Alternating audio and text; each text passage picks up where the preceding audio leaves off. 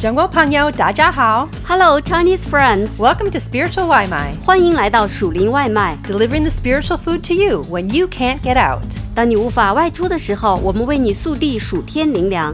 This Spiritual 外卖 article is a part of the series entitled You're God's Masterpiece, the Genesis Notes. 本期蜀林外卖来自特别系列《你是神的杰作：创世纪手记》。 Studying the book of Genesis to discover direction and hope for your awesome life.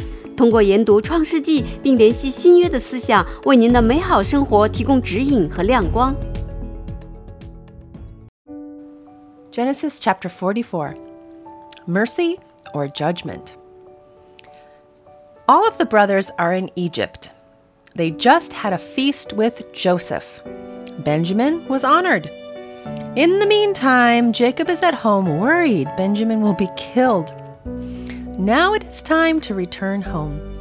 Early in the morning, they leave the city, and they are probably so relieved they got the food and are finally on the way home. But just as they are feeling relaxed, their friend, the steward, shows up. Genesis chapter 44, verse 1 to 13.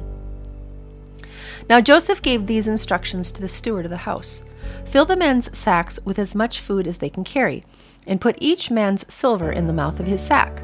Then put my cup, the silver one, in the mouth of the youngest one's sack, along with the silver for his grain. And he did as Joseph said. As morning dawned, the men were sent on their way with their donkeys. They had not gone far from the city when Joseph said to his steward, Go after those men at once, and when you catch up with them, say to them, Why have you repaid good with evil? Isn't this the cup my master drinks from and also uses for divination? This is a wicked thing you have done. When he caught up with them, he repeated these words to them. But they said to him, Why does my Lord say such things? Far be it from your servants to do anything like that. We even brought back to you from the land of Canaan the silver we found inside the mouths of our sacks. So why would we steal silver or gold from your master's house? If any of your servants is found to have it, he will die, and the rest of us will become my Lord's slaves. Very well, then, he said. Let it be as you say. Whoever is found to have it will become my slave. The rest of you will be free from blame. Each of them quickly lowered his sack to the ground and opened it. Then the steward proceeded to search, beginning with the oldest and ending with the youngest. And the cup was found in Benjamin's sack. At this, they tore their clothes. Then they all loaded the donkeys and returned to the city. This sure seems like a test. How will the brothers handle this trial? What was the consequence they were going to have to face for stealing the cup? It's very interesting that Benjamin was going to become a slave. This is exactly what happened to Joseph. Maybe Joseph is giving them a taste of what he suffered. Maybe he wants to see if his brothers have changed at all. Would they let Benjamin become a slave? The brothers have changed. They all turn around and go back to the city to face the problem. Joseph was still in the house when Judah and his brothers came in and threw themselves to the ground before Joseph. The group is now called Judah and his brothers. Judah is leading this group as they all bow before Joseph, fulfilling his dream for a second time. Genesis chapter 44, verses 14 to 34. Joseph was still in the house when Judah and his brothers came in, and they threw themselves to the ground before him. Joseph said to them, What is this you have done? Don't you know that a man like me can find things out by divination? What can we say to my lord? Judah replied. What can we say? How can we prove our innocence? God has uncovered your servant's guilt. We are now my lord's slaves, we ourselves, and the one who was found to have the cup.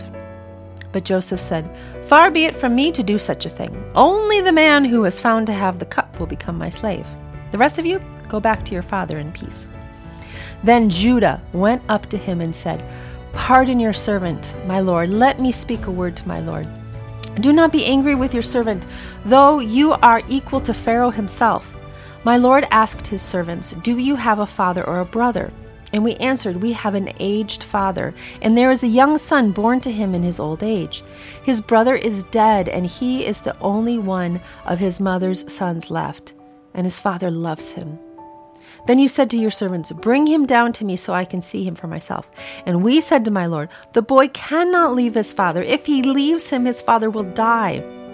But you told your servants, Unless your young, youngest brother comes down with you, you will not see my face again. When we went back to our, your servant, my father, we told him what my Lord had said. Then our father said, Go back and buy a little more food. But we said, We cannot go down. Only if our youngest brother is with us will we go. We cannot see the man's face unless our youngest brother is with us. Your servant, my father, said to us, You know that my wife bore me two sons. One of them went away from me. And I said, he has surely been torn to pieces. And I have not seen him since. If you take this one from me too, and harm comes to him, you will bring my gray head down to the grave in misery. So now, if the boy is not with us when I go back to your servant, my father, and if my father, whose life is closely bound up with the boy's life, sees that the boy isn't there, he will die. Your servants will bring the gray head of our father down to the grave in sorrow. Your servant guaranteed the boy's safety to my father. I said, If I do not bring him back to you, I will bear the blame before you, my father, all my life. Now then, please, let your servant remain here as my Lord's slave in place of the boy, and let the boy return with his brothers. How can I go back to my father if the boy is not with me? No, do not let me see the misery that would come on my father. Judah's moment. Now is Judah's moment. Bowing before Joseph, Judah makes a passionate speech, 18 verses long, asking for mercy. This is Judah, the man who mistreated his daughter in law, repented, eventually did the right thing, and is now a changed man. Now Judah is standing in humility before Joseph, asking for mercy. He carefully explains the entire story again to Joseph. He is willing to bear the consequences. He will give himself as a slave. Judah admits their guilt. He doesn't say they're guilty for taking the cup, but he does admit they are guilty. He's no longer saying, We are honest men. How do you think Judah's own personal experience with his sons and Tamar has prepared him for this moment in front of Joseph. Guilt, judgment, or mercy. All of us have been in the same situation as Judah, faced with our guilt. There's no way out. There's nothing we can do to fix our guilty situation. We must accept the consequences. Judah and his brothers should have been punished for selling Joseph into slavery. But now Judah is standing before Joseph, offering himself up as a slave to pay the price for, of his sin. Judah has no idea he is appealing to Joseph, the only one who could offer forgiveness and release from guilt, the one he sinned against. In this situation, Judah and his brothers know they're guilty. They face two options punishment or mercy. Merciful God. Mercy is not getting a punishment you deserve. Psalm chapter 51, verse 1 Have mercy on me, O God, according to your unfailing love, according to your great compassion, blot out my transgression. Our God is a great God he has created the universe. He is holy. He is all powerful. He has the right to judge each one of us and punish us for our wrongdoing. But one of God's characteristics is mercy. I'm so glad He is merciful. Ephesians chapter 2 verses 4 and 5. But because of his great love for us, God, who is rich in mercy, made us alive with Christ, even when we were dead in transgressions. It is by grace you have been saved. Because of God's great love for us and the sacrificial death of Jesus on our behalf, with confidence we can come to Him and ask for mercy. When Judah asked Joseph for mercy, he was unsure of the outcome. When we ask God for mercy, we know He loves us, desires to forgive us, and grant us mercy. Hebrews chapter 4, verse 16.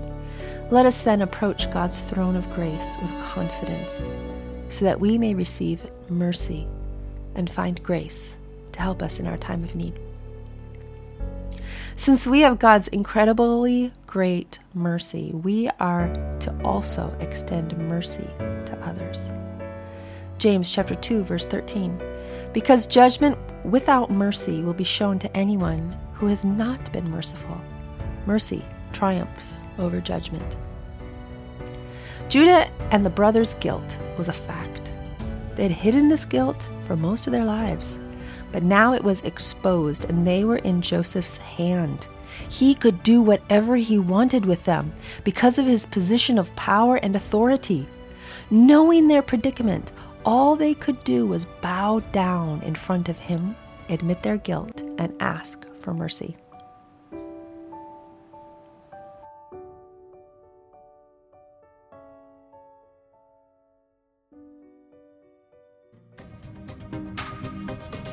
Thanks for having some spiritual Limai with us.